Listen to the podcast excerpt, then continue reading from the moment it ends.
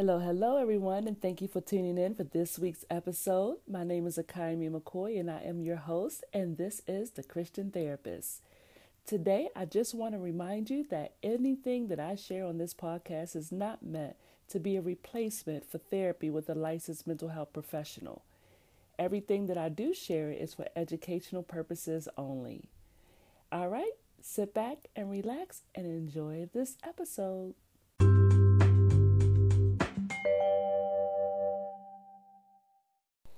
Years and years ago, I would say about 24, 25 years ago, I remember um, right after I got saved, I had a conversation with somebody who is now known to be an atheist. He did not believe in God. And I was trying my best to convince this person of why they should believe in God. And he was very adamant about trying to convince me why I should not believe in God. And he kept asking, you know, well, what's the evidence? What do you got to prove? This and that and the other. And I remember becoming so irritated and frustrated, um, trying to make him believe what I believed and trying to show that what he believed was so wrong. I may have caused more damage than good because I was very early in the faith and I really was not equipped and understanding of what really took place in me at that time. What I understand today is that there are going to be many people out there searching, searching, searching for truth, searching and looking for evidence of some knowledge that they are taking in. People want you to believe what they believe. And they want it so badly sometimes that it can become to a point where it's an argument over what you believe and trying to refute what you believe. And sometimes that destroys friendships, relationships, and things like that because people are very much um, persistent in trying to make people believe what they believe. And if you do believe that Jesus Christ is Lord and that He is the only way to get to God, you will come up against people that are going to do their darndest to make you not believe that. They're going to show you books and refer you to videos and refer you to other people in order for you to believe what they believe. And you have to trust in what you now know to be the truth. You have to trust in what you have learned from whatever source you got if you are confident about what you now know. I stand on the Word of God. I stand on it and I fully commit myself to the knowledge of God based off of what I've learned.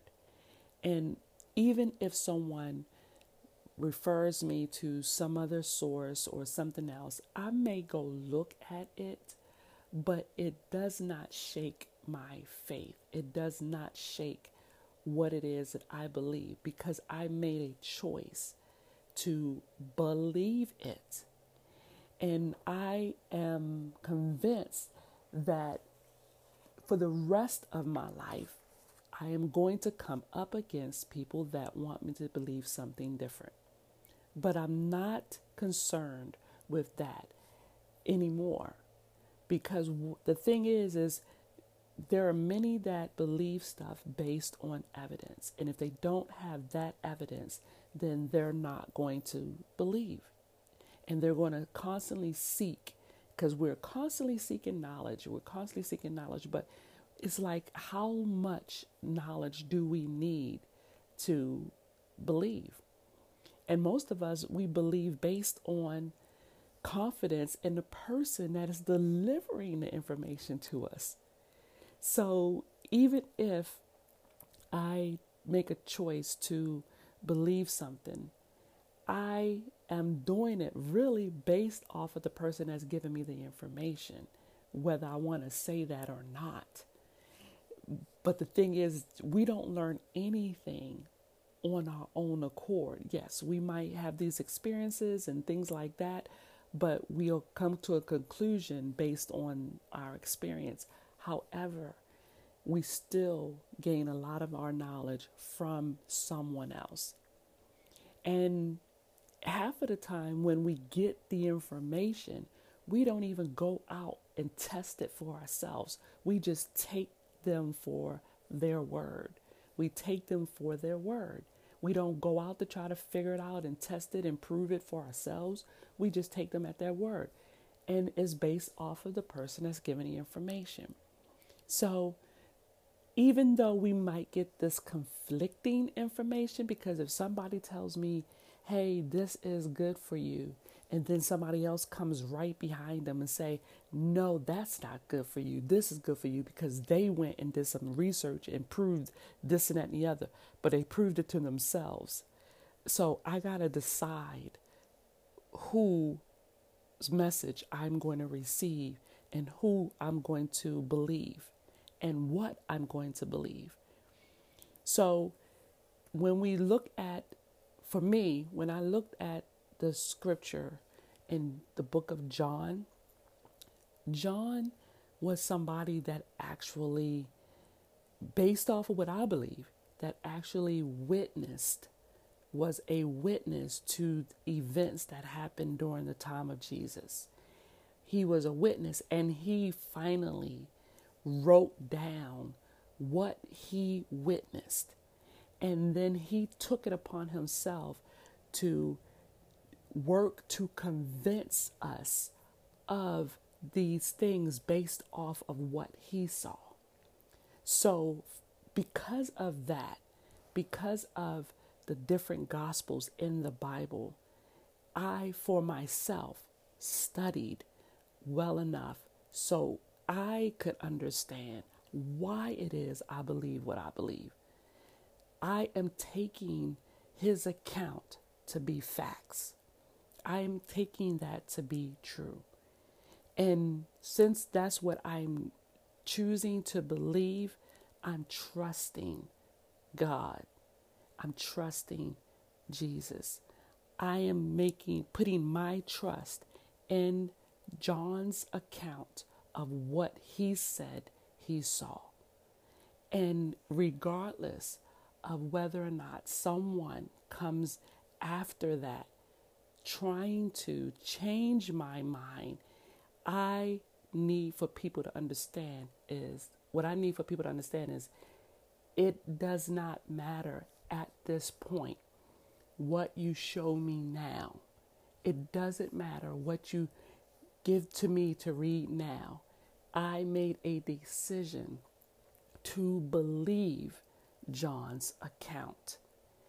And therefore, everything else does not do anything to change my mind or to take away what I put my faith in. So John says something happened, an event. He gives us these signs that he observed. And then he kind of was trying to show you the evidence of that. And he believed it and he trusted who Jesus was and who he believed Jesus was. And because of that, I I too am going to believe the same thing. And here's the thing. When I was having many people come to me with all these different beliefs and these different things, it put doubt in my mind, a little doubt in my mind to the point where I went to look at what they were referring to, you know. But what I was realizing while I was watching and reading and listening to all these other things is that there are always going to be someone out there looking to convince me or to talk me out of the stuff that I believe in my my spirit or I believe in my heart because we do believe with the heart and my heart is turned toward God And no one has the power to turn my heart in another direction based off of what it is that they feel is evidence of anything else. So you have to be mindful of the fact that there will always be someone wanting to show you something else, but you're going to have to decide on what it is that you believe and understand why you believe it, and then stand on what it is that you believe. Otherwise, you're going to be always straddling the fence of what it is that you believe. You can't straddle the fence. You have to either get on one side or the other side. Otherwise, you're going to spend your life chasing after the wind, and you will never be able to hold on to that wind. It's not possible. And I, even though I have people constantly coming to me with one interpretation or one their so-called evidence or whatever, it's it's okay. I understand that they understand something totally different from me. And that's okay. Cuz it's not my job and I give up my right to try to convince them. I give up my right to try to fix something. I give up my right to con- try to control a situation. I give up that right because I have given myself to Jesus and my full body mind, spirit, eyes, ears, hands, mouth, feet. I've given all of that control over to Him, and I am allowing Jesus to live His life through me as I rest in what I believe. I'm not concerned with all the other things that people other people believe. I can't spend my life chasing the wind. Sometimes the more knowledge people gain, the more miserable they become because they can't get the answer that they feel will satisfy them, that they, they don't get that answer. So you decide maybe it's time that you take time to read fully the book of John, which is one of the Gospels, and just see why it's, it was important for him to give you the information based off of what he witnessed. He'll explain it in his word. That book of John is his document of his account of his time in the life of Jesus. All right? Until the next time, good mental health and good spiritual health. Y'all take care.